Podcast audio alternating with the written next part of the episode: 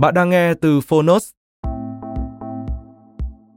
Để có trải nghiệm nghe tốt nhất, hãy trở thành hội viên Phonos. Bạn sẽ được tiếp cận kho thư viện hơn 1.000 sách nói và hơn 10.000 nội dung phát triển bản thân của chúng tôi. Ở podcast này, chúng tôi chia sẻ chương 1 của các tựa sách thuộc chủ đề phát triển bản thân và khởi nghiệp, cùng các tóm tắt sách dưới 10 phút. Nếu bạn muốn cập nhật kiến thức, cải thiện tư duy và bồi đắp thêm kỹ năng để trở thành phiên bản tốt hơn của bản thân, kênh podcast này chính là dành cho bạn. Mong rằng bạn sẽ có thêm nhiều nguồn cảm hứng mới. Nếu yêu thích kênh podcast này, hãy tải ứng dụng Phonos để khám phá thêm nhiều nội dung hấp dẫn. Ngoài sách nói, tóm tắt sách, Phonos còn sở hữu hơn 10.000 nội dung giúp bạn phát triển bản thân, chăm sóc tinh thần như podcast, sách tiếng Anh từ Oxford, ebook, thiền, chuyện ngủ và nhiều hơn thế nữa. Thông tin chi tiết tại phần mô tả. Còn bây giờ, hãy cùng lắng nghe tập podcast hôm nay.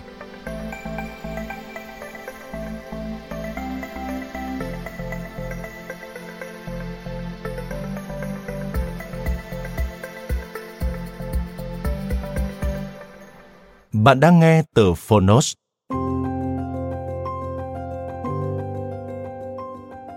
Tôi nói về giàu có.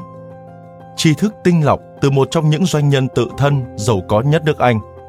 Tác giả Felix Dennis, founder của tạp chí Maxim. Người dịch Nguyễn Tiến Hòa. Độc quyền tại Phonos.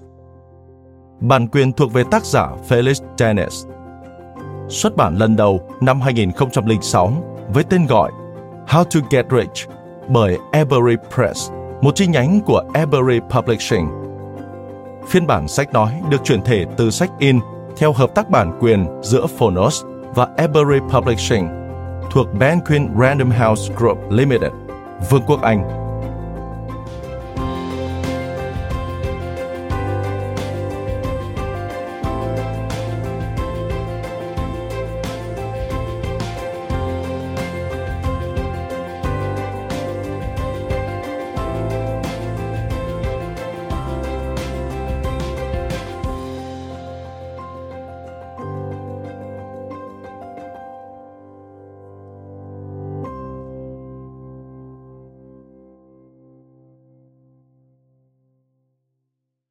Nếu cuốn sách này không giúp bạn giàu lên, không cuốn sách nào có thể làm được. Theo Mel on Sunday. An Kutba, vị thần của người Nabatean, đã nói rằng cháu các ngươi sẽ lãng quên ta, tên ta sẽ tuyệt diệt trên miệng thế gian. Ấy thế, cháu và chắc các ngươi sẽ thờ phụng ta trong vô thức. Trong khi lũ người giàu các ngươi kiếm tìm điều vô ích. Kẻ cùng đinh, nguyên rủa tài sản người giàu. Và khi lời oán thán xuyên thủng cao xanh, chẳng có gì thay đổi từ đây đến tận mai sau. Làm sao để giàu?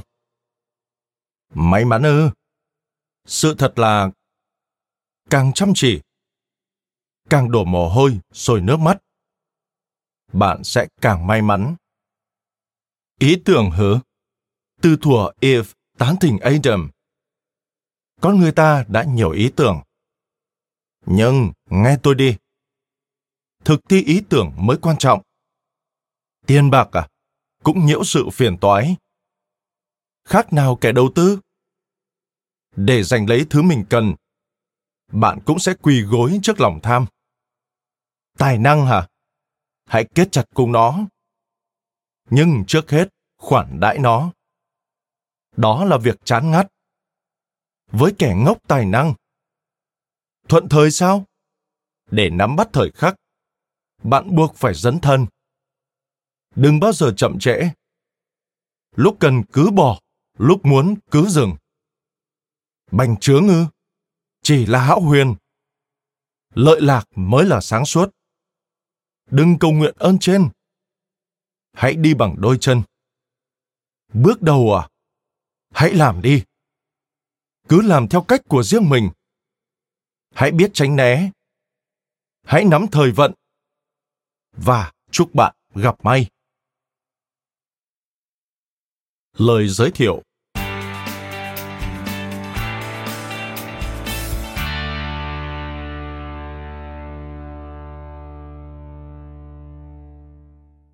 Quyển sách Tôi nói về giàu có của tác giả Felix Dennis không vẽ lên một bức tranh làm giàu toàn màu hồng với những lời lẽ hòa mỹ.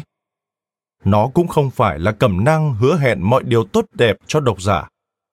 Mà thay vào đó, nội dung sách xoáy thẳng dựa trên những sự thật tàn nhẫn. Thậm chí Dennis đã thực hiện điều mà chưa có tác giả nào khác trong thể loại làm giàu từng dám làm. Ông khuyên rằng với hầu hết độc giả, việc muốn trở thành người giàu có nhất nhì là một mục tiêu sai lầm. Tuy cuốn sách này được viết ra từ cuối thế kỷ trước, nhưng nội dung không hề lỗi thời một chút nào. Felix Dennis mang đến cho ta một cách tư duy mà ở thế kỷ trước phù hợp như thế nào thì hiện tại vẫn phù hợp như thế ấy. Cuốn sách không tập trung vào các biến đổi thường xuyên của nền kinh tế hay thị trường chứng khoán đầy biến động, mà nó tập trung vào nghệ thuật bất diệt của việc xây dựng doanh nghiệp và tạo ra tài sản, một loại hình vẫn tồn tại không thay đổi giữa vô vàn biến chuyển không ngừng của thời cuộc và công nghệ. Sự thông thái rất riêng của Dennis được thể hiện một cách sắc sảo và đầy hóm hình. Ở một thể loại mà hầu hết tác giả đều rất nghiêm trọng, thì tôi nói về giàu có hoàn toàn khác. Tác giả không chỉ phân tích nghệ thuật tạo ra của cải vô cùng sâu sắc, mà còn đầy hài hước. Thật là một kết hợp hiếm có và thú vị. Với phiên bản tiếng Việt, điều này được lột tả trọn vẹn và thậm chí sinh động hơn nhờ ngôn từ phong phú và sắc thái tinh tế của từng danh xưng được sử dụng khéo léo, có chủ đích. Dennis giúp bạn không chỉ dấn sâu tìm hiểu cơ chế làm giàu mà còn chốc chốc được một mẻ cười sảng khoái. Đến với cuốn sách này, hãy chuẩn bị tinh thần cho những thông điệp thẳng thắn của Phyllis Dennis. Tôi nói về giàu có không chỉ là một cuốn sách mà còn là một cuộc hành trình đi vào bên trong thông qua quá trình tạo ra sự giàu có mỗi dòng văn đều là sự kết hợp hài hòa giữa trí tuệ và sự dí dỏm, khiến cho đây không chỉ là cẩm năng hướng dẫn làm giàu khô khan, mà còn đưa bạn đến với một hành trình đầy thú vị. Hy vọng bạn cũng sẽ thích nó như tôi đã từng. Oscar Jesonek, CEO Phonos, Thành phố Hồ Chí Minh, ngày 8 tháng 10 năm 2023. Lời nói đầu Cuốn sách này có thể giúp tôi thực sự giàu có không?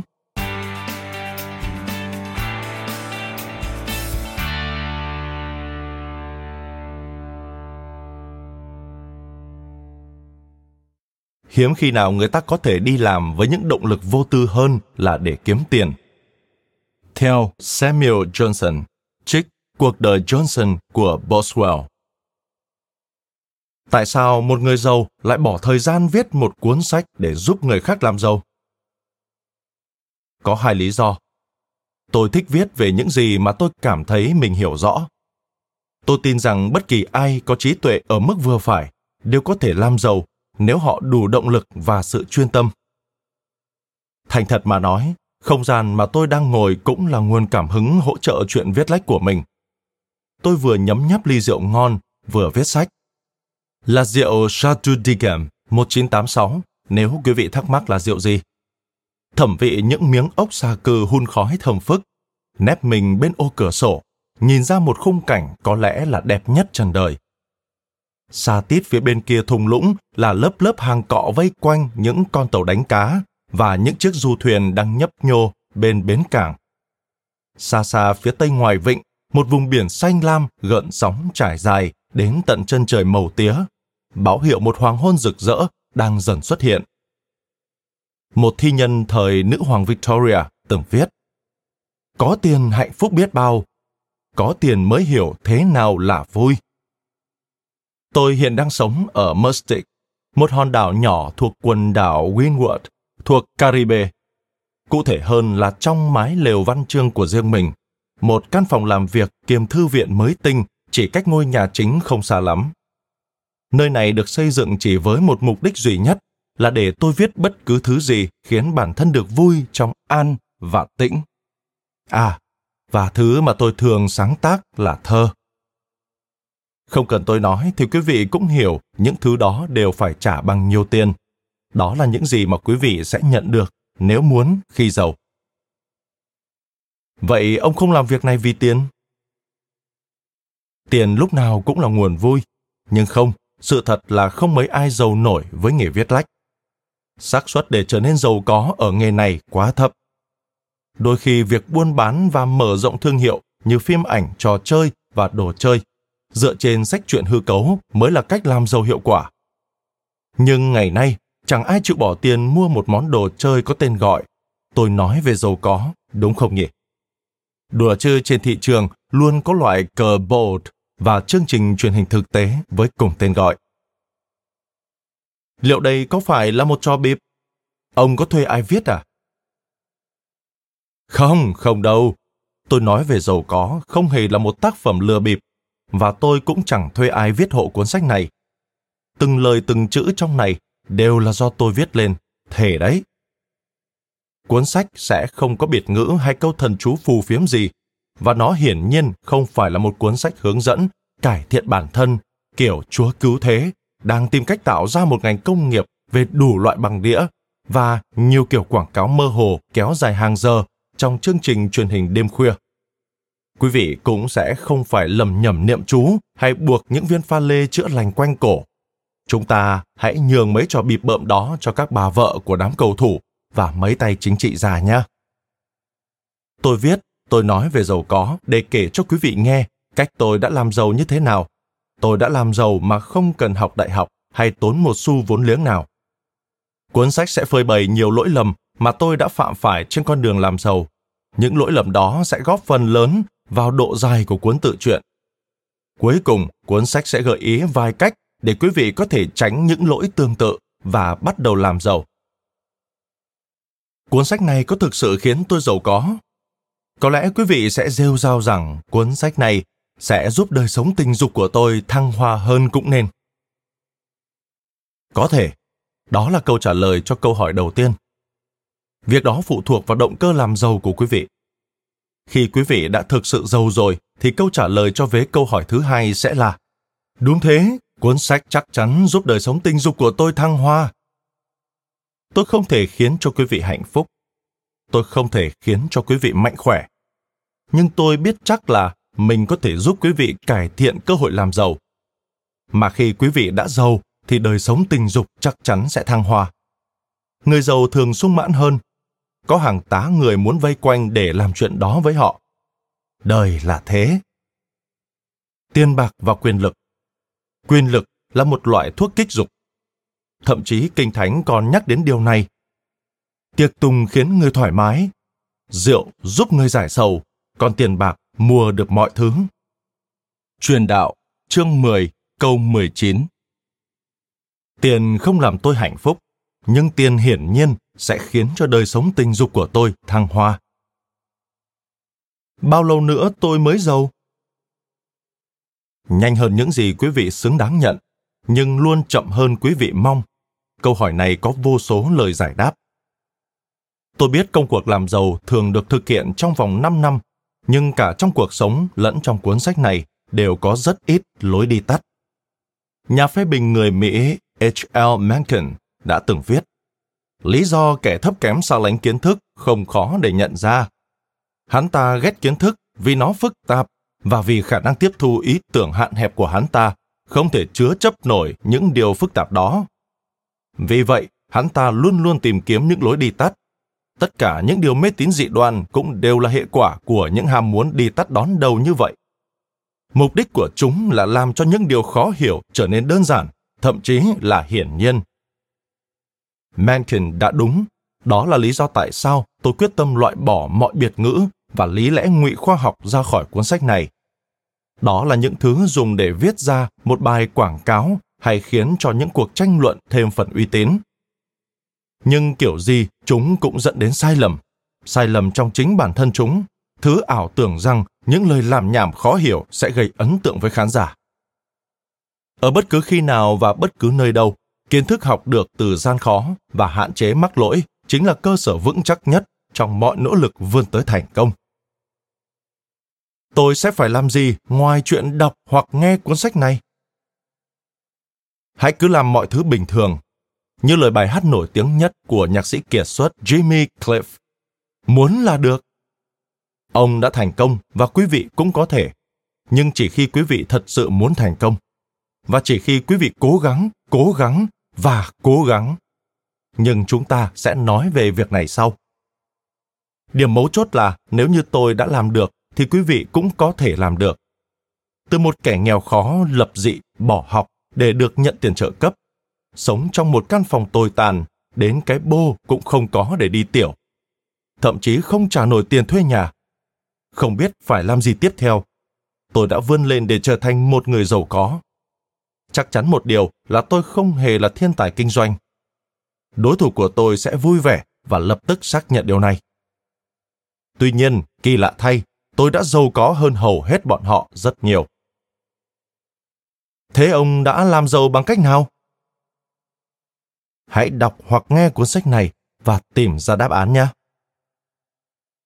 Tôi phải đọc hoặc nghe cuốn sách này từ đầu đến cuối à? Không, đọc hoặc nghe kiểu gì là tùy quý vị. Hãy đọc hoặc nghe và ghi chú. Ghi lại những điểm quý vị nghĩ mình có thể áp dụng, đặc biệt là với hoàn cảnh và tính cách của quý vị. Hoặc không cần ghi chú, chỉ cần đánh dấu những câu hoặc ví dụ quý vị thích. Cuốn sách này là một công cụ chứ không phải là một báu vật. Bạn không nhất thiết phải đồng tình với mọi điều tôi nêu ra. Chẳng thứ gì có thể áp dụng được cho tất cả mọi người trong hành trình truy cầu sự giàu có. Cuốn sách này khác những cuốn cùng chủ đề ở đâu? Đơn giản thôi, tôi không phải là một tay lang băm và không tự xưng mình có phép lạ. Tôi nói về giàu có, được viết với mục đích tự thưởng và giải trí, chứ không phải để kiếm tiền như những gì đang diễn ra trong ngành sách tự lực. Một lẽ nữa là tôi không cần phải chứng minh năng lực bản thân trong chuyện kiếm tiền nữa. Vậy nên tôi viết ra cuốn sách này bằng sự trung thực và trọn vẹn hết sức có thể. Cuối cùng, tôi không muốn bán cho quý vị thêm bất cứ thứ gì như tập 2, tập 3 hoặc một bộ băng video hoặc DVD để ra vẻ này nọ. Tất cả những gì quý vị thấy là tất cả những gì quý vị được nhận với cuốn sách này. Tôi không làm giàu bằng viết sách hướng dẫn người khác cách làm giàu. Tôi không sở hữu hàm răng trắng như ngọc và tôi không sải bước trên bục truyền hình trong bộ đồ bình dân trị giá 10.000 đô la, rồi phun ra những câu thần chú trong nền nhạc Simply the Best, trước dàn khán giả hâm mộ đầy phấn khích. Tôi làm giàu theo cách của mình. Quý vị thậm chí có thể nói đây là cách làm giàu hết sức lỗi thời. Tôi mắc lỗi, mắc rất nhiều lỗi và học hỏi từ những lỗi lầm đó. Phần lớn những gì tôi định chia sẻ với quý vị thường thiên về những lỗi lầm hơn là thành công của bản thân. Tóm lại, tôi không hề khoác lác. Tôi chỉ là một gã đã giàu lên trong chính thế giới này, chứ không phải trong một thế giới của những con chiên ngoan đạo lúc nào cũng tỏ vẻ hạnh phúc và biết cải thiện bản thân, mà ở đó kẻ chiến thắng thật sự lại là một tên lừa bịp với mái tóc được sấy khô. À mà, ông giàu đến đâu? Tôi không biết nữa. Mấy tay giàu có khác cũng chẳng biết họ giàu chừng nào đâu. Tôi chưa từng quy tài sản thành tiền, và tôi không chắc đống tài sản đó sẽ bán được giá bao nhiêu. Thôi thì cứ áng chừng cỡ 400 triệu đến 900 triệu đô la Mỹ trước thuế vậy. Tôi thật sự không thể đưa ra một con số cụ thể nào sát hơn thế. Năm ngôi nhà, ba điển trang, những chiếc xe hào nhoáng, những chiếc phi cơ tư nhân. Tôi luôn thuê phi cơ, bất kể đó là loại bay, nổi hay bay thẳng. Cứ thuê thôi, về lâu về dài sẽ tiết kiệm hơn nhiều. Hàng nghìn mẫu đất, tác phẩm nghệ thuật treo tường và những thư viện chứa đầy ấn bản đời đầu. Những bức tượng đồng đặt giải rác trong vườn. Tài xế, quản gia, cố vấn tài chính và đội ngũ phục vụ riêng khác lẹo đẽo theo sau tôi. Ồ, oh, tôi quên chưa nhắc đến những chai rượu hảo hạng trong hầm rượu. Đừng bao giờ quên, rượu cũng là một phần tài sản. Dĩ nhiên, nợ nần phải ít hơn tài sản chứ. Tôi nợ khoảng 30 triệu đô la. Người giàu nào cũng có một ngưỡng nợ nần nhất định. Rõ ràng nợ có tác dụng giúp giảm thuế, nhưng tôi không quá mặn mà với việc đo lọ nước mắm đếm củ dưa hành. Trên thực tế, tôi vẫn chưa hiểu một cách thấu đáo về bảng cân đối kế toán khấu hao tài sản cố định luôn là thứ khiến tôi chịu chết. Mặt khác, tôi không biết điều khiển phi cơ hay lái xe Rolls-Royce hoặc Bentley. Tôi chưa bao giờ rảnh hay có ý học những thứ đó. Điệp khúc mà tôi thường nhai đi nhai lại mỗi khi ngồi sau xe bạn đèo khi còn ở tuổi thiếu niên là Cậu không hiểu đâu, tôi sinh ra là để được lên xe xuống ngựa mà không cần phải lái. Hồi đó, cả đám bạn và ngay cả bản thân tôi cũng đều tưởng chừng đó là một nhận định vu vơ đùa cợt. Còn bây giờ, tôi tự hỏi phải chăng hồi đó mình đã biết rõ hay ít nhất ngơ ngợ về điều đó. Thêm một hoặc hai câu hỏi nữa, sau đó chúng ta hãy vào việc chính. Thành thực mà nói, kiểu người nào sẽ giàu? Một chủ đề thú vị đấy. Nhà văn F. Scott Fitzgerald từng nói, hãy để tôi kể cho bạn nghe về những người thật sự giàu. Họ khác với bạn và tôi. Theo đó, tôi cho rằng ý của ông ấy là họ dường như có những đặc điểm khác biệt với đám đông kém cỏi. Câu đáp lại của đại thi hào Ernest Hemingway là Phải, họ khác biệt, họ có nhiều tiền hơn. Thật đúng là Hemingway. Nhưng câu đáp trả ấy lại không hẳn là không có lý. Những đứa con đầu lòng, cả trai lẫn gái đều toát lên một vẻ tự tin. Không phải trường hợp nào tôi quan sát cũng thế, nhưng tỷ lệ này rất lớn, nên có thể coi là một sự trùng hợp ngẫu nhiên. Người ta thường quan sát thấy những người giàu có thường tự tin y hệt nhau. Bất kể họ được sinh ra đã ngậm thìa vàng, được thừa kế hay tay trắng làm nên. Quý vị có thể nhìn thấy điều này trong tác phong lần đầu họ bước vào khách sạn hoặc nhà hàng. Quý vị có thể thấy những phụ nữ giàu có tự tin đến mức khó chịu khi mặc váy vóc hàng hiệu trong cửa hàng Oxfam. Xin nói thêm Oxfam, tên tổ chức thiện nguyện toàn cầu với mục tiêu xóa bỏ sự bất công, phân biệt giàu nghèo. Một trong những hoạt động của họ nhằm gây quỹ và mở các cửa hàng đồ cũ ở khắp nơi, thu gom đồ còn tốt không dùng nữa để bán lại cho những người cần dùng. Đồ ở những cửa hàng này rất đa dạng, từ sách, quần áo thời trang, túi, giày, đồ lưu niệm, sổ tay. Trở lại nội dung chính. Chẳng phụ nữ lao động vất vả nào làm thế cả. Những phụ nữ tầng lớp lao động sẽ cảm thấy kinh hoàng khi nghĩ đến bất kỳ lối hành xử nào sống như vậy. Để sở hữu những loại trang phục đắt đỏ và thời trang, họ cần phải đợi tới kỳ giảm giá mới dám mua trong khi những người phụ nữ giàu có lại chẳng mấy thiết tha. Quý vị có thể nhìn thấy sự tự tin đó trong cách mà đám trẻ nhà giàu coi cả thế giới này được tạo ra là để dành riêng cho chúng. Tiền bạc đi kèm với một thái độ vô lo, đó là một trong những đặc điểm kém duyên nhất ở những người giàu có. Đây là lời của Richard Rambold, một kẻ âm mưu nổi loạn người Anh, phát biểu trên đoạn đầu đài năm 1685. Tôi không bao giờ có thể tin rằng Thượng Đế đã cử vai người đến thế gian này với những đôi chân đã mang sẵn giày đinh để ăn trên ngồi chốc thiên hạ. Còn hàng triệu người khác vốn khi sinh ra đã bị buộc sẵn yên cương để chịu cảnh bị đe đầu cưỡi cổ. Và xin thưa cùng độc giả, tôi không hề tin vào điều đó. Cho dù phẩm chất của người giàu là gì đi nữa, thì bất cứ ai kiên định với mục đích làm giàu đều có thể thỏa nguyện. Quan trọng là sự tự tin tôi nghĩ vậy tự tin và niềm tin không thối thất về một thực tế rằng làm giàu là việc hoàn toàn khả thi và chính quý vị là người thực hiện điều đó. Tập trung nhìn thẳng về phía trước, thật sự có ích cho việc làm giàu. Làm kẻ đê tiện hay làm đứa mặt dây đều rất hữu ích. Thể lực là thứ rất quan trọng, vì nó cũng như khả năng làm việc chăm chỉ đến mức những người bạn thân nhất phải chế giễu bạn. Người yêu cảm thấy tuyệt vọng và những người thân quen còn lại đứng bên lề lén lút quan sát với tâm trạng nửa kính sợ, nửa khinh thường. May mắn sẽ hỗ trợ nhưng chỉ khi quý vị không tìm kiếm nó. Do đó, câu trả lời cho câu hỏi trên có lẽ là thế này. Không phải những ai muốn, cũng chẳng phải những ai cần, mà là những ai nung nấu quyết tâm, bất chấp cái giá phải trả. Những điều huyễn hoặc nhất về việc làm giàu mà ông biết là gì? Đầu tiên là cái ý nghĩ rằng con người ta không nhắm đến mục tiêu làm giàu mà đột nhiên giàu. Ồ tôi chỉ làm những gì mình thích và một ngày thức dậy tôi thấy mình giàu có. Đại loại thế. Khả năng này có thể đã xảy ra nhưng theo kinh nghiệm của tôi đó là trường hợp rất hiếm. Một số người chỉ đơn thuần là che đậy được cái khát khao làm giàu của bản thân khéo léo hơn mà thôi. Tất cả chỉ có vậy.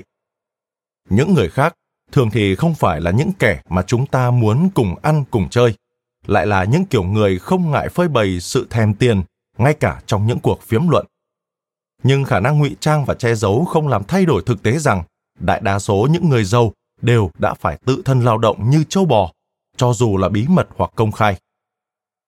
Điều huyễn hoặc thứ hai là người ta bỗng dưng giàu lên nhờ có một ý tưởng tuyệt vời. Mặc dù đây là một giả thuyết nghe có vẻ khả thi hơn so với việc giàu có một cách tình cờ, nhưng thực ra đây là một cái bẫy.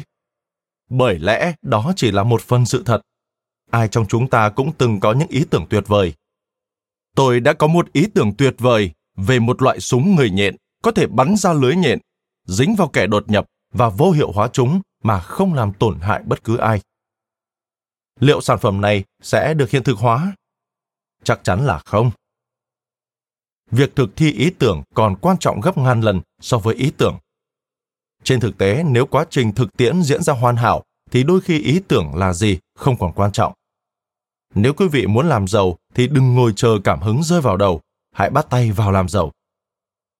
Điều huyễn hoặc thứ ba và cũng là điều cuối cùng, thứ mà tôi cho là tai hại nhất, là quan điểm kiểu như Chà, ông bắt đầu khởi nghiệp hồi cuối những năm 1960 thì cũng được đấy. Nhưng thời thế đã khác, cách khởi nghiệp đó của ông hiện giờ không còn áp dụng được nữa rồi. Có lẽ thế, nhưng quý vị chắc chắn lúc nào cũng có thể khởi nghiệp theo một cách nào đó. Thời thế đã thay đổi, nhưng bản chất con người, hấp lực của sự giàu có và quyết tâm thành đạt vẫn là một loại hào quang bất biến trong thế giới của những con người đầy tham vọng. Tấm gương của những người thành công khác, thậm chí không sinh ra vào những năm 1960, vẫn đầy rẫy xung quanh quý vị. Họ đã chứng minh rằng lối suy nghĩ đó là sai lầm. Nếu quý vị nghĩ rằng làm giàu là việc bất khả thi, và quý vị cứ miên man với cách nghĩ đó quá lâu, thì khả năng cao là quý vị vẫn quẩn quanh với cảnh túng thiếu. Thế thôi. Tại sao cuốn sách như thế này lại được bắt đầu bằng một bài thơ? Là thơ của ông à? Vâng, đúng là tôi đã viết bài thơ đó. Nhưng bài thơ đó giống như một bài đồng dao hơn. Tôi đã bắt đầu cuốn sách này bằng một bài thơ để chứng minh rằng việc trở nên giàu có đã mang lại cho tôi điều quý giá nhất trong cuộc đời. Và điều quý giá nhất trong cuộc sống mà sự giàu có có thể mang lại là gì? Dễ ợt. Đối với tôi, đó là thời gian. Thời gian. Thời gian để đọc và làm thơ khi có cảm xúc, hoặc thời gian để viết sách nếu thích. Thời gian để đi du lịch theo ý thích, đi dạo trong rừng, suy nghĩ, sáng tạo nghệ thuật, đọc sách, uống rượu, đi chơi với bạn bè và những người thân yêu, vân vân. Để thực sự làm bất cứ điều gì, miễn là không liên quan đến việc kiếm tiền cho người khác ngày này qua ngày khác trong văn phòng hoặc nhà máy. Tiền có quyền lực thế đấy, đó là lý do tại sao quý vị chọn cuốn sách này. Để kiếm ra tiền và làm bất cứ việc gì quý vị thích. Giờ đây tôi gợi ý quý vị nên nghe nội dung tiếp theo và đọc hoặc nghe bài thơ đó, ngay cả thường khi quý vị chẳng thèm đọc thơ. Bài thơ đó đáng để quý vị suy ngẫm trong đôi ba phút. Chủ đề của bài thơ nói đến sức tàn phá của lòng đố kỵ. Sau đó xin mời đọc hoặc nghe đến phần giới thiệu. Ở đó chúng ta có thể thảo luận về việc quý vị muốn giàu cỡ nào. Giàu lên sẽ thế nào? Giàu có trông sẽ thế nào? Thép vàng vào vết ngứa trên thân. Cũng chẳng khác nghèo là mấy đâu. Của cải chẳng là gì ngoài một chiếc chìa khóa. Tại sao không sẻ chia chiếc chìa khóa, mở ra sự sao hoa và hãy bắt đầu với tôi nhé. Mọi thứ hẳn nhiên tốt hơn nếu bạn đã làm ra của cải. Nhưng liệu tôi có thể tin rằng bạn sẽ hoàn trả?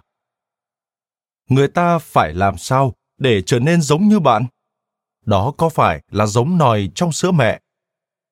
Đường đến chốn giàu sang có muôn nẻo. Vinh quang thì ít, mà gian khổ thì nhiều. Vậy đâu là sự khác biệt? với chúng ta sự mâu thuẫn trong tư tưởng đố kỵ ác ý nghĩa vụ từ những mối quan hệ tồi tệ sặc mùi bợ đỡ giàu hơn xa những người xung quanh tại sao người giàu phải lao động? Của cải là vị muối thấm trong rượu. Dốc cạn ly đầy, càng khát hơn. Muối cái cóc khô gì, thói tham lam vô độ thì có. Một người thì ở hết bao nhiêu ngôi nhà cơ chứ? Với một số người, bí quyết là biết buôn bán. Với những người khác, bí quyết là phải biết phô trương. Tôi đã thấy những hoa văn sọc thanh nhã nhưng rõ nét. Trên những chiếc ghế tựa có đệm.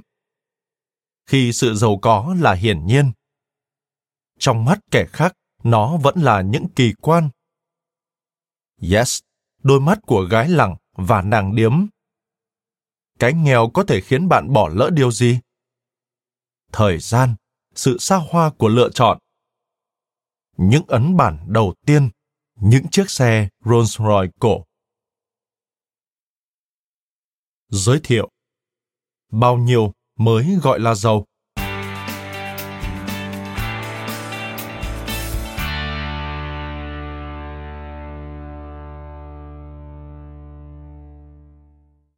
Một ngàn đô thì sao? Chỉ mới đủ tiền cho gà ăn. Theo Groucho Marx, trích The Coconuts. Đây là một cuốn sách mỏng, giá cao, nhưng hiển nhiên là cái giá xứng đáng cho những ai quyết chí làm giàu.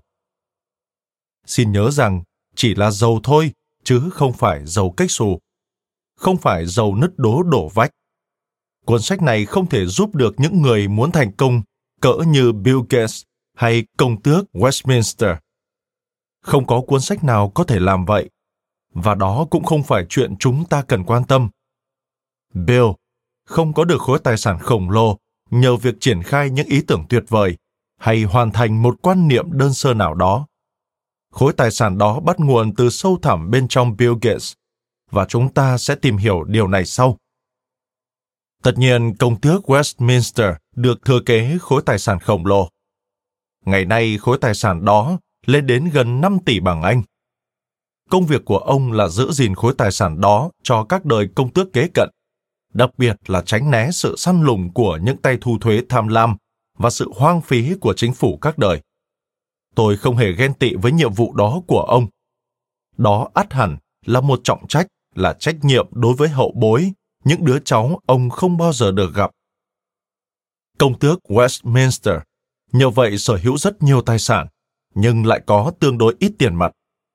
Tương đối nha, không chơi chữ chút nào ở đây. Chúng ta sẽ tìm hiểu điều đó ở phần sau của chương này. Giàu một cách tương đối là một chủ đề hấp dẫn. Không, mục tiêu của cuốn sách này là việc trở thành một trong những người giàu có bình thường hoặc giàu trên sân cỏ, cầu thủ bóng đá giàu có đẳng cấp thế giới, hay giàu như tác giả J.K. Rowling, hoặc giàu đủ để mua sắm không cần nhìn giá, giàu đủ để nghỉ hưu hoặc làm việc 18 tiếng một ngày hoặc đắm chìm trong men rượu hàng đêm nếu muốn. Đủ giàu để mỉm cười ngọt ngào hay chế nhạo các tay quản lý ngân hàng, tùy vào món bữa sáng hôm đó quý vị ăn là gì. Đủ dầu để khiến những người thân của quý vị kìm nén cảm giác tái mặt vì ghen tị đến đáng thương mỗi khi lân la quanh quý vị với đôi tay chìa ra ngoài. Đủ dầu để mua một chiếc du thuyền khổng lồ, mặc dù tôi không khuyên quý vị làm điều đó và treo thuyền đi dạo mỗi độ hoàng hôn buông xuống như chuyện gia đình cúng và mèo. Đủ giàu để sống ở nơi quý vị muốn, để đi đến nơi quý vị thích, để làm việc quý vị ưng, để gặp người quý vị yêu mến. Đủ giàu để mua hai thứ duy nhất ngoài sức khỏe và tình yêu, những mối bận tâm trong đời. Đó là thời gian. Và cả lựa chọn không cần phải đến một nơi đặc biệt nào đó trong một ngày bất kỳ để làm một việc cố hữu nào đó với mục đích kiếm tiền trả tiền thuê nhà hay tiền mua nhà. Đủ giàu để phải lo lắng về thuế, để bắt đầu quy trình thuê đội ngũ nhân sự gồm các luật sư, kế toán, chuyên gia tư vấn và chuyên gia lập kế hoạch bất động sản. Những người sẽ ngã nhào vào quý vị như những con chim kền kền không mời mà đến sau trận chiến. Đội ngũ đó cho dù quý vị có trả công họ hàng chục nghìn bảng mỗi năm đi nữa, thì quý vị vẫn cứ là nô lệ của họ. Chiếc du thuyền và kế hoạch ra khơi mỗi lúc một đẹp hơn rồi, phải không nào? Chắc chắn phải giàu đủ để mọi người phải tôn trọng, theo một cách đặc biệt. Không phải theo cái cách chúng ta tôn trọng những người làm những công việc thực sự vất vả, nhưng cao quý. Những con người chăm sóc những đứa trẻ sắp qua đời hay dạy học để kiếm sống. Chắc chắn đó cũng không phải là lòng kính trọng mà chúng ta dành cho các nữ hào kiệt và anh hùng như Mary Curie hay Nelson Mandela. Số tiền đủ khiến chủ nhân nó được tôn trọng theo một cách khác, một sự khác biệt bắt nguồn từ bản chất của lòng đố kỵ.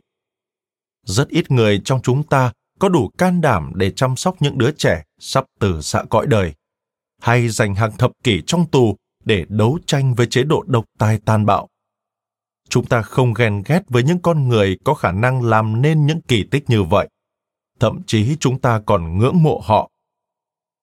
Mặt khác, gần như tất cả chúng ta đều muốn có tiền. Chúng ta cảm thấy thoải mái khi ghen tị với những người giàu có. Dù đúng hay sai, hầu hết chúng ta đều tin rằng mình hoàn toàn có thể đương đầu với những áp lực liên quan đến việc kiếm được quá nhiều tiền. Trong số chúng ta, những người thận trọng hơn có thể kết luận rằng có thể sẽ làm được nhiều điều tốt, cũng như đảm bảo cho bản thân và gia đình được ấm no khi có được số tiền lớn. Hãy tự hỏi chính bản thân rằng, quý vị có quen ai chắc chắn sẽ từ chối món tài sản thừa kế trị giá 10 triệu bảng không? Cá nhân tôi không thể làm vậy. Tôi dám cược là quý vị cũng không thể từ chối. Vậy bao nhiêu mới gọi là giàu?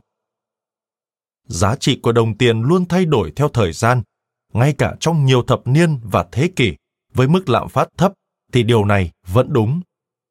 Các nhà kinh tế học và sử học hiện nay có nhiều phương pháp xác định giá trị tương đương của đồng tiền trong những khoảng thời gian dài, khiến công việc này được xem là đặc thù của các chuyên gia. Bởi những thay đổi về chất lượng và chủng loại hàng hóa, khả năng kiếm tiền của các nước láng giềng và nước ngoài, tầm quan trọng và các yếu tố khác của việc lưu giữ tài sản của tổ tiên như đất đai và tác phẩm nghệ thuật, cùng một loạt các yếu tố khác, nên việc thẩm định giá trị đó dường như vô nghĩa. Vì vậy, hãy bỏ qua tất cả những điều kể trên và coi chỉ số sức mua trong một phần tư thế kỷ qua như một hướng dẫn tạm thời Kể từ năm 1980, sức mua của một triệu đô la Mỹ ở Mỹ đã giảm đi hơn một nửa. Ở Anh, sức mua một triệu bảng trong năm 1980 đã giảm hơn 60%. Nói theo cách khác, 760.000 bảng vào năm 1980 sẽ có sức mua tương đương 2 triệu bảng ngày nay. Xét về mặt kỹ thuật, mặc dù quý vị có thể không phải là một triệu phú, nhưng chắc chắn có thể sở hữu lượng tài sản tương đương một triệu phú theo tiêu chuẩn ngày nay. Vậy bao nhiêu thì được tính là giàu trong thập niên đầu tiên của thế kỷ 21? Bảng sau đây dựa trên dữ liệu thuế đã nộp hoặc tài sản có thể nhanh chóng quy đổi thành tiền mặt, cổ phiếu và cổ phiếu giao dịch công khai, hối phiếu ngân hàng, vàng, vân vân. Bảng này không tính đến tổn thất phát sinh trong trường hợp bán tháo, nhà cửa, tài sản, đất đai cổ phần nắm giữ trong các công ty tư nhân, quỹ hưu trí hoặc trái phiếu cố định. Bảng phân loại này cũng dựa trên giả định là quý vị không nợ nhiều và sinh sống tại một quốc gia có nền dân chủ phương Tây. Mời bạn xem bảng 1. Sự giàu có có được đo lường bằng tiền mặt hoặc tài sản có thể quy ra nhanh thành tiền mặt, được đính kèm trên ứng dụng. Lưu ý cho bảng 1 có rất ít người trên thế giới có thể chạm tay vào 100 triệu bảng Anh tiền mặt trong một tuần hoặc thậm chí một tháng, bất kể họ giàu đến đâu đi nữa. Những người như vậy coi trọng của cải của bản thân đến mức không cho phép một số tiền lớn trôi nổi dưới dạng tài sản có thể quy đổi nhanh sang tiền mặt hoặc tiền mặt. Ngoài ra, việc quy đổi bất kỳ tài sản nào thành tiền mặt thường dẫn đến việc áp dụng thuế trên thặng dư vốn. Điều này không khác gì căn bệnh dịch hạch đối với những người thực sự giàu có. Nếu tôi phải tìm đến loại tiền đó thì tôi thả đi vay tiền rồi sau đó bán tài sản trả nợ.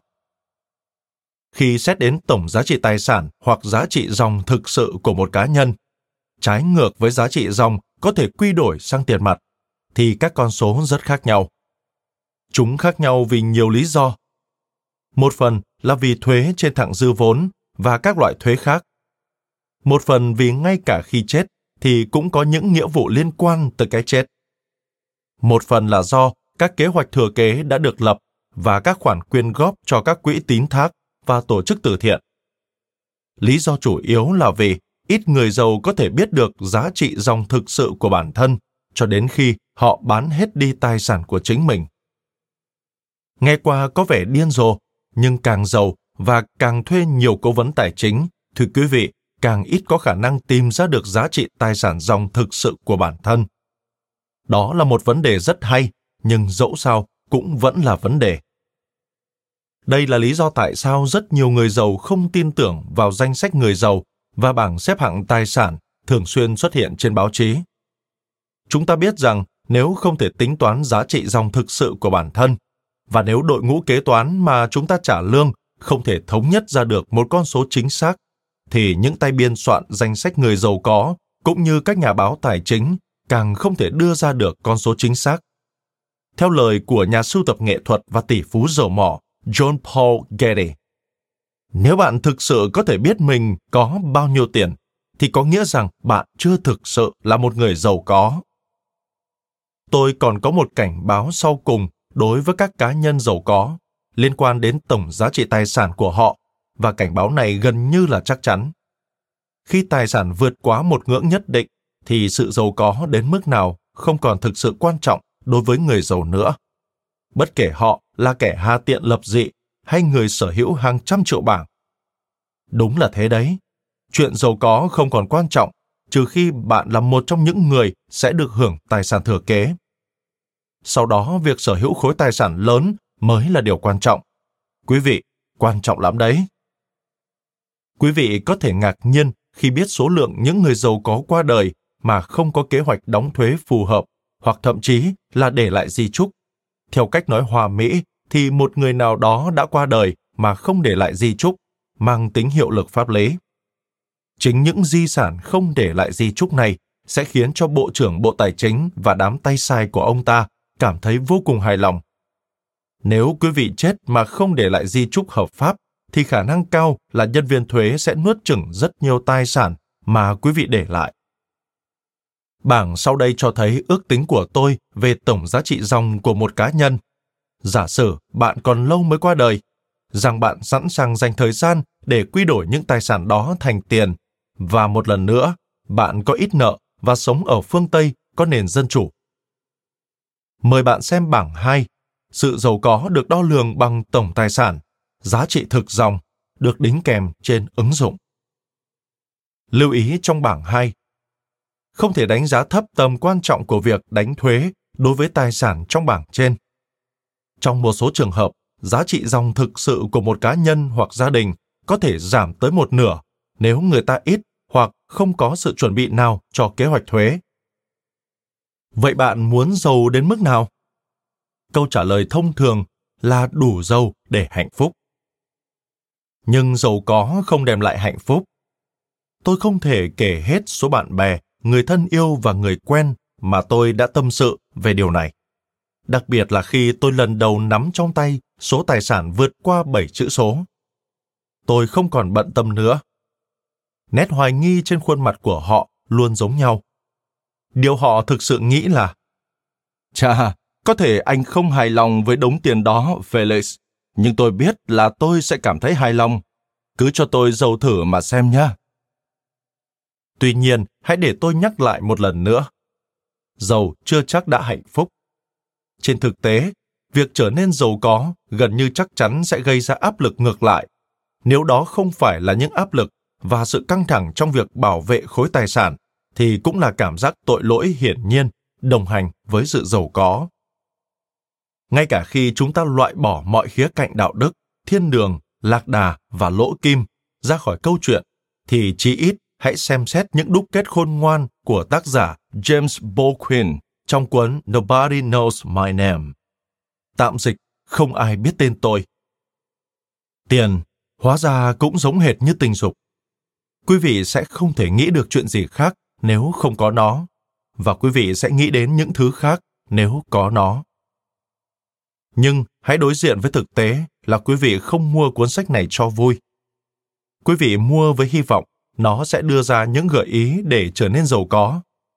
Theo bảng phân loại về sự giàu có của tôi, người giàu bắt đầu với tổng giá trị tài sản từ 15 đến 40 triệu bảng Anh, còn được gọi là người rất khá giả. Vì vậy, đó là điểm chúng ta nhắm đến. Dù sao đi nữa, đó cũng là điểm xuất phát. Ở đỉnh điểm của sự giàu có đó, quý vị chỉ có thể, chỉ có thể, hãy lưu ý, lọt vào vài vị trí chót bảng trong danh sách người giàu có của tờ The Sunny Times do Philip Beresford và nhóm các nhà nghiên cứu biên soạn mỗi năm. Tờ thời báo này là tiêu chuẩn vàng trong bảng xếp hạng của những người giàu có ở Anh. Thứ hạng của quý vị có lẽ ở vào khoảng vị trí số 999 trong danh sách 1.000 nhân vật và gia đình giàu nhất nước Anh. Ở Mỹ, 40 triệu bảng Anh của quý vị sẽ chẳng thể đưa quý vị tiến vào được bất kỳ danh sách đáng kể nào, ngoại trừ, có lẽ, vị trí khá cao trong danh sách về kiểu long kính trọng mang tính đố kỵ người giàu mà tôi đã mô tả trước đó trong mắt gia đình, bạn bè, đối tác, những kẻ đào mỏ, môi giới chứng khoán, chủ ngân hàng và đại lý bất động sản. À, tôi nhấn mạnh rằng 15 đến 40 triệu bảng mới chỉ là sự khởi đầu. Tất nhiên, tất cả các phép đo lường đều là áp đặt. Chúng chỉ là đại diện cho nỗ lực của con người trong việc cố gắng tạo ra một trật tự nào đó trong vũ trụ hỗn độn này. Về bản chất các phép đo lường đều vô nghĩa. Sẵn theo yêu cầu hoặc tổng chi tiêu trọn đời có thể là phép đo tiền bạc hoàn toàn hợp lệ, giống như chỉ báo về giá trị tài sản hoặc lượng tiền mặt trong ngân hàng. Nếu bản thân quý vị không có tiền, nhưng có một bà tiên đỡ đầu luôn trao chính xác thứ quý vị cần vào bất cứ thời điểm nào, thì quý vị sẽ không bao giờ lọt vào danh sách người giàu của The Sunday Times. Nhưng nếu vậy thì quý vị sẽ trở thành người giàu nhất thế gian, ngay cả khi đã cho đi tất cả những gì mình sở hữu mỗi ngày. Ngoài ra, đối với phép đo tổng chi tiêu trọn đời LSTS, tôi rất muốn biết con người ta, trong đó có cả tôi, đã tiêu bao nhiêu tiền trong suốt cuộc đời họ. Đáng buồn là tôi sẽ không bao giờ nắm được thông tin đó, ngoại trừ một điều là tôi đã tiêu hết hàng trăm triệu đô la. Chỉ số LST của tôi sẽ vô cùng hấp dẫn. Tôi cũng biết rằng vì gần như tất cả những nhân vật thượng lưu đều phải bảo vệ bản thân tránh khỏi sai lầm qua mọi thế hệ. Thế nên, gia sản của họ đều được gắn liền với các quỹ tín thác và theo thứ tự thừa kế. Trên thực tế, nhiều đứa trẻ sinh ra với cái mác thượng lưu như trên lại nghèo mạt dẹp, bởi đơn giản là vì chúng không thể chạm tay vào khối tài sản đó. Chỉ số LSTS của chúng thấp đến mức đáng ngạc nhiên. Những đứa trẻ này hiển nhiên sẽ có dáng vẻ tinh tươm sạch sẽ và biết cách hành xử tốt, nhưng tổng chi tiêu trọn đời của chúng là rất thấp. Lý thuyết đến đó là đủ rồi, kiếm tiền thôi. Làm giàu nào? Phần 1. Lý do không thể làm giàu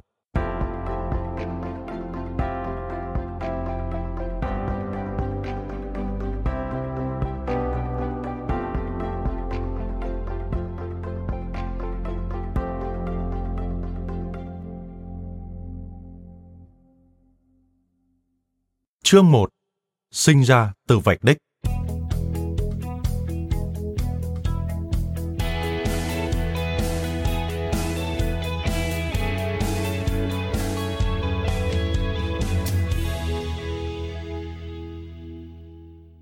Không có nhiệm vụ nào dài cả, chỉ có chúng ta không dám bắt đầu.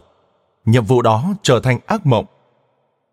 Theo Charles Baudelaire, check My Heart Like Bear, Tạm dịch, trái tim tôi hoang tàn. Nào, xin mời quý vị nổ máy.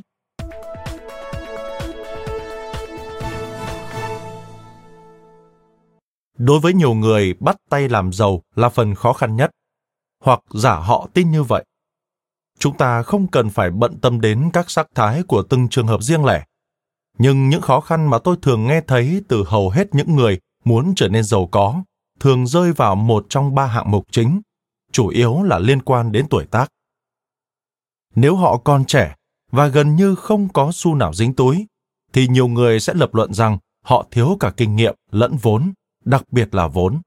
Nên họ phải chấp nhận làm nô lệ cho mức lương ba cọc ba đồng suốt hàng chục năm trời. Nếu khá giả hơn một chút và đang trên đà thăng tiến, với một công việc tương đối tạm ổn và có lẽ có khả năng thăng tiến hơn nữa, thì vấn đề thường là sợ mất đi những gì họ vốn đã đạt được và thiếu vốn. Một nhà quản lý cấp cao hoặc chuyên gia sở hữu một ngôi nhà khang trang, một khoản thế chấp và có con cái thì những điều đó có thể là nguy cơ hay rủi ro đối với sự an toàn và hạnh phúc của con cái. Và có thể là đối với người phối ngẫu. Cộng với lý do thiếu vốn thông thường đây thường được coi là những khó khăn không thể vượt qua trong hành trình khởi nghiệp tất cả mọi lý do phản đối việc làm giàu kể trên đều là giả. Bất kể người nêu ra lý do có chân thành đến đâu đi chẳng nữa. Nhưng trước khi chúng ta lần lượt giải quyết từng vấn đề, hãy để tôi nói lạc đề một chút sang câu chuyện về quá trình trưởng thành, chủng tộc, màu da, trình độ học vấn và giới tính. Tôi nói chuyện lạc đề như vậy là vì tôi không muốn lãng phí thời gian của bất cứ ai. Chúng ta sẽ sớm đề cập đến một số trường hợp mà tôi đã mô tả ở trên nhưng tóm lại, theo kinh nghiệm của tôi, thì tiền không phân biệt màu da, chủng tộc, giới tính, bằng cấp, và không bận tâm để ý rằng ai đã hàm dưỡng quý vị hay hoàn cảnh trưởng thành của quý vị ra sao. Tiền là một trong những thứ trung lập nhất trên đời. Những người khác có thể âm mưu chống lại quý vị để sở hữu tiền bạc thông qua sự cố chấp hoặc thành kiến của họ.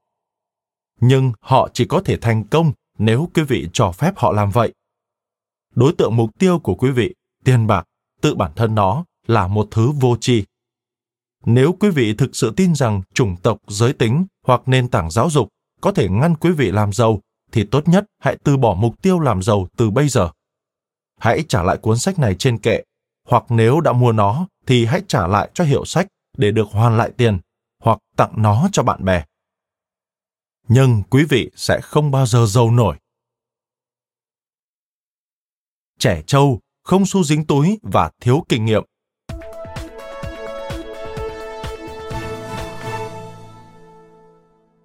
Cả thế gian này đều giống nhau. Người nghèo bị đổ lỗi còn kẻ giàu có được niềm vui. Đáng hổ thẹn quá mà, phải không? Variety Whole Song, năm 1915 Tuyệt vời! Quý vị đang có cơ hội tốt nhất để trở nên giàu có như ý muốn. Quý vị có một lợi thế mà cả giáo dục và hàm dưỡng, thậm chí cả tiền bạc cũng không thể mua được. Quý vị gần như không sở hữu thứ gì. Do đó quý vị gần như không có gì để mất. Vâng vâng. Tôi biết quý vị đã nghe tất cả những thứ này đến nhàm tai. Nhưng hãy suy ngẫm một chút. Gần như tất cả những tài sản lớn mà các doanh nhân có được đều bắt nguồn từ việc không còn gì để mất không ai bận tâm nói với họ rằng chuyện này hay chuyện kia là bất khả thi hay dễ thất bại hoặc nếu họ đã được nghe những lời nói đó thì họ đã mỏ ngoài tai. Họ quá bận rộn để chứng minh những người xung quanh mình đã sai, thậm chí họ còn chẳng có ý định đó. Khi quý vị không biết rằng điều gì đó là bất khả thi, quý vị rất có thể sẽ lạc vào những bãi mìn chưa từng có người khám phá, nơi những thiên thần đến trước quý vị đã không dám đặt chân. Ngạc nhiên thay, quý vị có đủ may mắn để thành công ở mức độ nào đó. Những người xung quanh quý vị và thế hệ kế tiếp sẽ sửa đổi lẽ phải thông thường.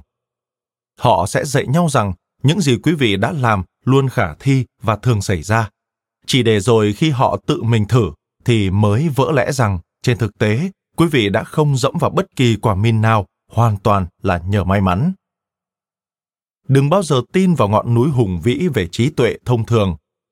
Lẽ thường tình chứa đựng trong nó rất nhiều trí tuệ, sự thật là vậy.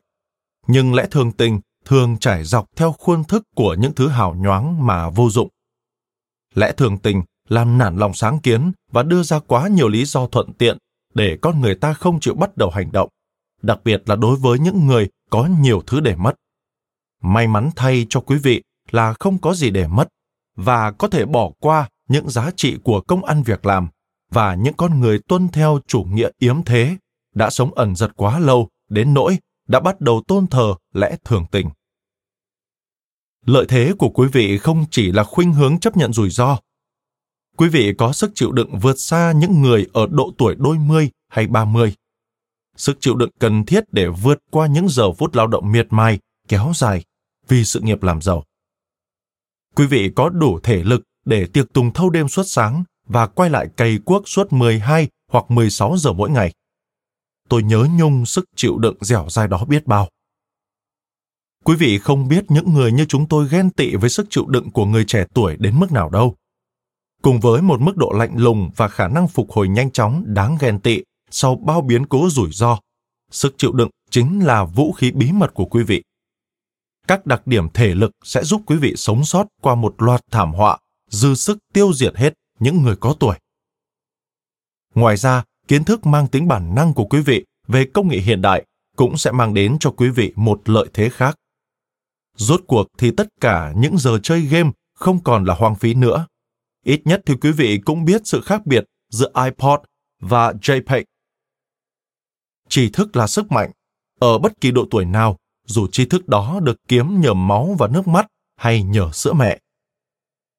Hãy trân trọng kiến thức mang tính bản năng đó. Tôi sở hữu một nửa số tạp chí máy tính cá nhân tại Anh, PC Pro, Computer Shopper, Computer Buyer, Mac User, Custom PC. Một phần là vì tôi nghiện chơi trò pinball và arcade từ trước đó. Mặc dù tôi không biết tí gì về máy tính và đến giờ vẫn chưa biết, nhưng thứ bản năng được rèn rũa sau vô số giờ nhét tiền vào máy đánh bạc đã báo trước cho tôi về tiềm năng của lĩnh vực này. Vài triệu bảng đầu tiên mà tôi từng kiếm được là thành quả trực tiếp từ việc tin tưởng vào bản năng của chính mình, thứ bản năng hoàn toàn đi ngược lại bất kỳ lý lẽ thông thường nào. Tôi có hai ví dụ trực tiếp nảy ra trong đầu. Như chúng ta sẽ thấy chi tiết hơn sau này, tôi đã xuất bản một loạt tập gấp in màu với các tiêu đề và bài viết được in ở mặt sau và tính giá bìa bằng với các tạp chí có số trang nhiều hơn gấp 10 lần. Kết quả là người ta gán cho sản phẩm cái tên tạp chí affix và tôi đã bán được hàng triệu bản trên khắp thế giới. Không ai nói với tôi rằng việc này là bất khả thi, bởi lẽ trước đây chưa từng có ai làm vậy. Tương tự như vậy, như đã lưu ý từ trước, tôi đã ra mắt nửa tá tạp chí về một sở thích kỳ cục có tên gọi là máy tính cá nhân vào những năm 1980. Bất chấp việc, các nhà bán lẻ và bán buôn tạp chí tại Anh vào thời điểm đó đều nhất trí cho rằng những thứ này sẽ không bao giờ có người mua. Những tạp chí đó đã mang lại cho tôi hàng chục triệu bảng Anh trong suốt 25 năm qua và vẫn đang miệt mài kiếm tiền cho tôi cho đến tận bây giờ. Lẽ phải thông thường nghe thì rất hợp lý. Nhưng khi cái lý lẽ đó sai thì nó có thể mang lại những cơ hội phi thường cho những người quá ngoan cố hoặc thiếu kinh nghiệm đến mức bỏ ngoài tai những lời phản đối đầy thiện chí. Có lẽ quan trọng nhất với tư cách là một người trẻ tuổi, không một xu dính túi và thiếu kinh nghiệm, nên bạn không phải là một chuyên gia. Vì vậy, quý vị sẵn sàng học hỏi hơn những người ở độ tuổi 30, 40 hoặc 50. Quý vị không sợ phạm sai lầm, thừa nhận sai lầm khi bạn mắc lỗi và quay trở lại đúng hướng. Nói về các thành tích trong quá khứ, quý vị cũng chẳng có thành tích nào để cần phải bảo vệ. Đây là một viên ngọc quý vô giá và cảm tạ Chúa Trời, quý vị không mất gì để có được nó. Ai không học thì người đó chết sớm. Miễn là quý vị luôn củng cố tinh thần học hỏi, quý vị sẽ không phải lo về bệnh sơ cứng não bộ và sơ cứng động mạch. Tính tò mò đã dẫn dắt nhiều người tiến vào thung lũng chất đầy vàng bạc châu báu. Tham vọng, không sợ hãi, tự tin, sức chịu đựng, một mức độ lạnh lùng nào đó, sẵn sàng học hỏi. Đây là những lợi thế của bạn trẻ so với những người trung niên và cao tuổi. Hãy tích góp hoa hồng trong khi ngươi còn có thể. Quý vị có thể khiến cho tôi trẻ lại 40 năm được không? Tôi sẵn sàng trao cho quý vị đến tận đồng số cuối cùng và mọi tài sản mà tôi sở hữu. Đây sẽ là một kèo giao dịch quá hời cho tôi. Vậy những người có lòng quyết tâm giàu hơn cha mẹ họ sẽ có một tương lai như thế nào? Đây là góc nhìn của tôi về việc này. Con đường rất trông gai và đầy dẫy thất bại.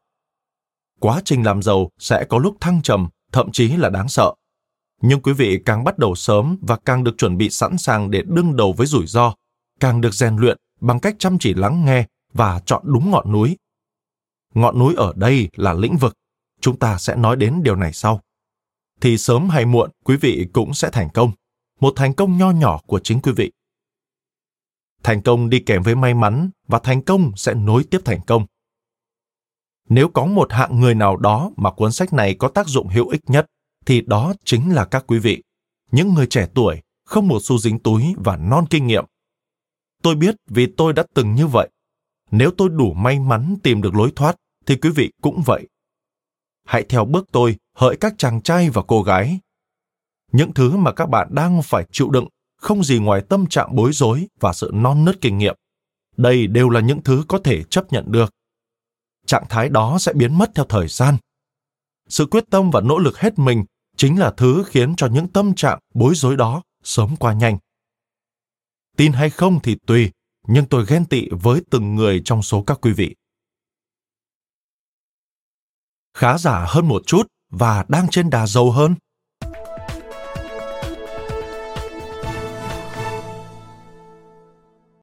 Tôi có một nỗi bất bình với nữ thần số phận. Hãy đến đây và nói với tôi nàng hỡi. Nàng có nghĩ rằng tâm trí của ta đang trưởng thành muộn? Hay đơn giản là đã mục nát mất rồi? Theo Ogden Nash, trích những dòng viết trước ngưỡng tuổi 40. Đây là thời điểm mà nhiều người cảm thấy mơ hồ khi bắt đầu kinh doanh riêng, tự một mình hay kết hợp với một hoặc hai đối tác. Họ có đủ kinh nghiệm để biết công ty họ hoạt động như thế nào là tốt. Có lẽ họ thậm chí còn biết phải làm thế nào thì ngành nghề đó mới phát huy hiệu quả. Họ nhìn ra một thị trường ngách hoàn hảo vẫn chưa được khai phá. Họ có một ý tưởng, nghe chương 5, sai lầm của ý tưởng hay. Tuy nhiên, họ ngần ngại. Nỗi sợ mất đi những gì họ đã đạt được lớn hơn là ham muốn làm giàu cho chính họ.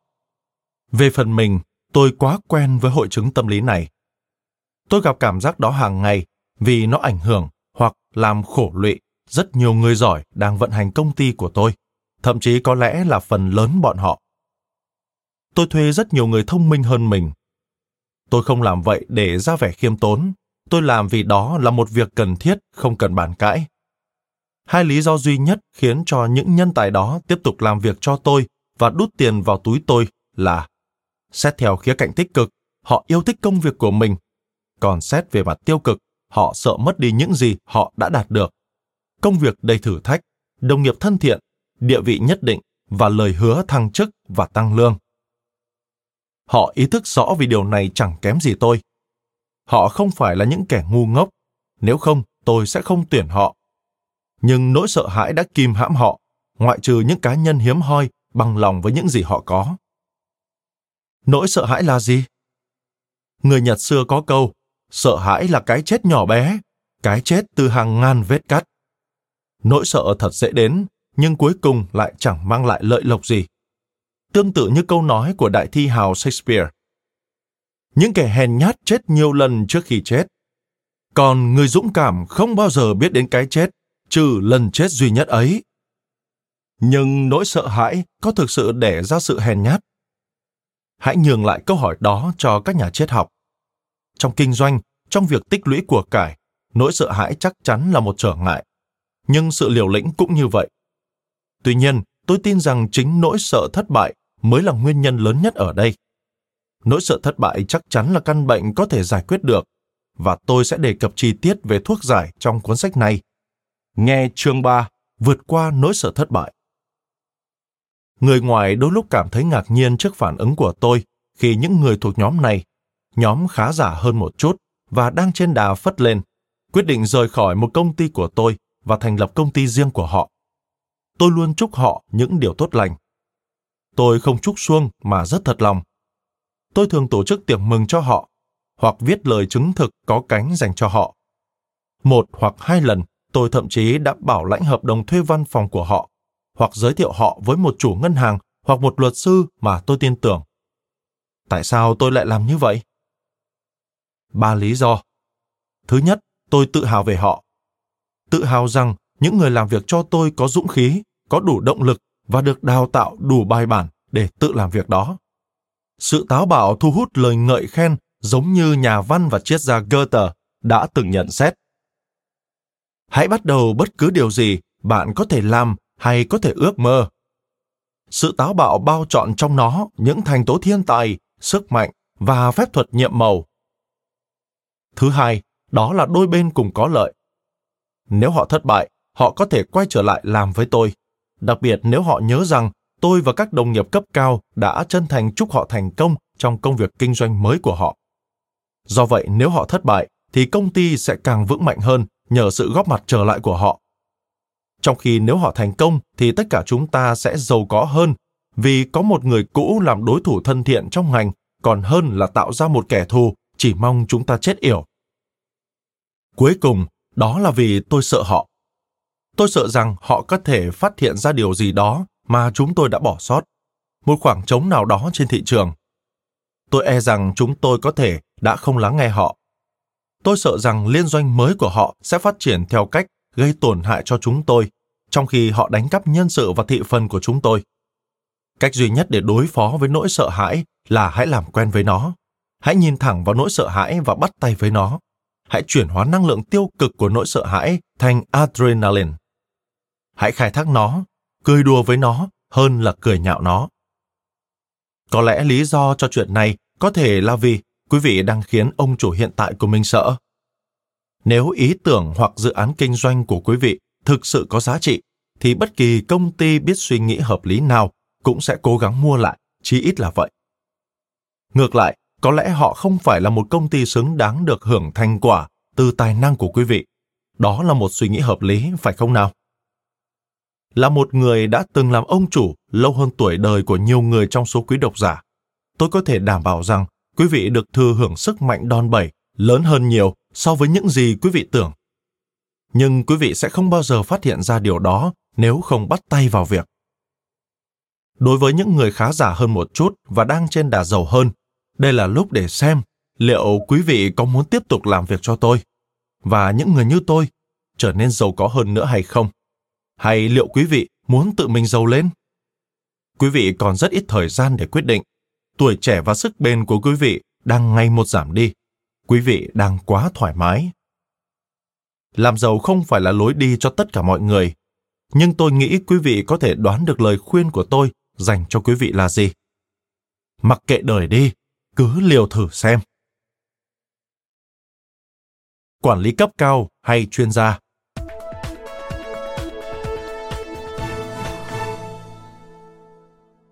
Những thanh niên ngổ ngáo không kiên nhẫn trở tin tức. Những cô nàng lọ lem sầu u đang hát nhạc blue. Những kẻ muốn vang danh như bạn đã từng. Hãy chọn đi. Ai sẽ kế thừa đôi giày của người đã khuất? Trích, đôi giày của người đã khuất. Xin chào mừng. Tôi ngạc nhiên là quý vị có thể đọc hoặc nghe được một cuốn sách như thế này. Đó là một dấu hiệu tốt. Nó cho thấy quý vị vẫn đang tò mò vẫn còn khát khao về việc làm giàu. Tất nhiên là không khát khao như chàng trai hay cô gái không xu dính túi ở đầu chương này. Nhưng rồi tuổi thanh xuân bị những người trẻ tuổi phí hoài và họ có rất nhiều điều phải học, đúng không? Mặt khác, quý vị đã học được rất nhiều. Không mấy sự vụ ở công ty mà quý vị không biết đến. Cũng rất hiếm những mánh khóe nghề nghiệp nào lọt khỏi tầm nhìn của quý vị. Quý vị đã chứng kiến rất nhiều kẻ ngốc lao vào làm tự do hoặc tự kinh doanh với bao nhiêu kỳ vọng cao chót vót. Quý vị đã chứng kiến gần như tất cả bọn họ lụi tan hay chui lủi ở các phiên tòa tuyên bố phá sản với hy vọng không ai để ý. Nhưng tôi cá là quý vị đã để ý. Tôi sẵn sàng đặt cược đến đồng đô la cuối cùng của tôi rằng quý vị đã để ý. Tuy nhiên, một hoặc hai người trong số này đã thành công rực rỡ, phải không nào? Thậm chí đã có người đề nghị cùng khởi nghiệp với quý vị và sở hữu cổ phần. Đó có phải là một trong những lời đề nghị mà quý vị đã từ chối? Người phụ nữ đó vẫy tay chào khi đi ngang qua quý vị trên chiếc Mercedes-Benz SLR mui trần khi đang trên đường đến câu lạc bộ chơi golf hạng sang mà quý vị không đủ khả năng tham gia. Quý cô có lẽ ở trên một căn nhà nổi có bến tàu riêng. Cô ấy có giàu có hơn nhiều so với những gì cô ấy xứng đáng. Quý cô đó đã gặp may ư? Hãy đối diện với sự thật. Quý vị thông minh hơn cô ấy, kể cả sau này cũng thế. Khó chịu lắm phải không? Nhưng quý vị không cần phải từ bỏ hy vọng. Với một chút may mắn, quý vị sẽ có chân trong hội đồng quản trị sau 4 hoặc 5 năm tới nếu hiện giờ chưa đạt được vị trí đó. Vì vậy, mọi chuyện dễ dàng hơn nhiều nếu quý vị tự phát triển từ vị trí đó thay vì hành động một cách hấp tấp, đúng không nào? Xét cho cùng, tiếng nói của thành viên hội đồng quản trị sẽ có trọng lượng hơn đối với các ngân hàng. Đúng là quý vị có nhiều trách nhiệm phải cáng đáng. Món vay nợ thế chấp còn vài năm nữa mới giải quyết xong, mặc dù giá nhà vẫn tăng đều hàng năm. Bọn trẻ chưa học xong đại học, nhưng cũng sẽ sớm thôi. Đó chỉ là vấn đề chờ đợi. Đó chỉ là vấn đề để nhận ra rằng thực tại được tôi luyện bởi nhu cầu quá khứ và triển vọng của tương lai, như tác giả R.J. Collingwood đã nói. Nhưng xin lưu ý là ông viết về lịch sử. Nếu quý vị phát hiện dấu vết của chủ nghĩa yếm thế trong phần mô tả ở trên thì quý vị đã đúng. Lý do rất đơn giản. Trong gần 40 năm làm kinh doanh, tôi chỉ biết có 6 nhà quản lý hoặc chuyên gia cấp cao ở độ tuổi từ 40 đến 50 đã tự mình khởi nghiệp. Hai người trong số họ là luật sư. Một người đã khởi nghiệp rất thành công với công ty luật của riêng mình. Hai trong số họ làm ăn khá tốt. Một người sắp phá sản và không bao giờ phục hồi được về mặt tiền bạc. Một người đã bỏ cuộc và sở hữu một quán bar nhỏ trên một hòn đảo ở Croatia. Tôi tin chắc rằng anh ta mới là người hạnh phúc nhất trong tất thảy. Người còn lại đã tự sát khi công việc kinh doanh sụp đổ. Không ai trong số họ trở nên thực sự giàu có. Tuy nhiên, quý vị đã chọn cuốn sách này, vẫn còn ham tìm hiểu, vẫn còn khát khao. Hãy đọc hoặc nghe tiếp đi hỡi người bạn chăm chỉ của tôi. Cuốn sách này có thể khiến bạn suy sụp, mặc dù tôi không mấy tin rằng chuyện đó sẽ xảy ra. Và quý vị biết không, những đứa trẻ, ngôi nhà, khoản thế chấp, cha mẹ đã nghỉ hưu và tình yêu của đời quý vị, dù là đàn ông hay đàn bà, và tất cả những trách nhiệm hiện tại của quý vị đều không phải là vấn đề thực sự. Có thể họ thờ ơ, cũng có thể họ yêu thương quý vị. Họ sẽ không yêu quý vị ít hay nhiều hơn nếu quý vị quyết định gây bất ngờ cho mọi người xung quanh và nắm bắt thời cơ. Vì quý vị có thể nắm bắt được thời cơ nếu thực sự muốn. Sau đó quý vị sẽ chứng minh cho họ thấy. Tại sao người ta không đối mặt với sự thật vũ phàng? Đây là những cái cớ mà thôi. Chỉ là chiêu tung hỏa mù ấy mà. Bằng chứng ngoại phạm, vỏ bọc ngụy trang ngăn cản quý vị chấp nhận việc có thể sẽ không bao giờ giàu có. Chẳng mấy chốc rồi quý vị sẽ phải lựa chọn. Nhiều người sẽ nói rằng quý vị đã đợi đến quá muộn rồi mới lựa chọn. Tuy nhiên, quý vị vẫn chọn cuốn sách này vẫn còn tò mò, vẫn còn khát khao.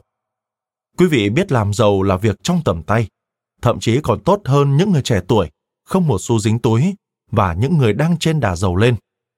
Quý vị biết làm giàu là chuyện có thể. Tốt hơn nữa, quý vị biết cách để biến nó thành sự thật. Quý vị đã góp phần biến điều đó trở thành hiện thực cho ai đó.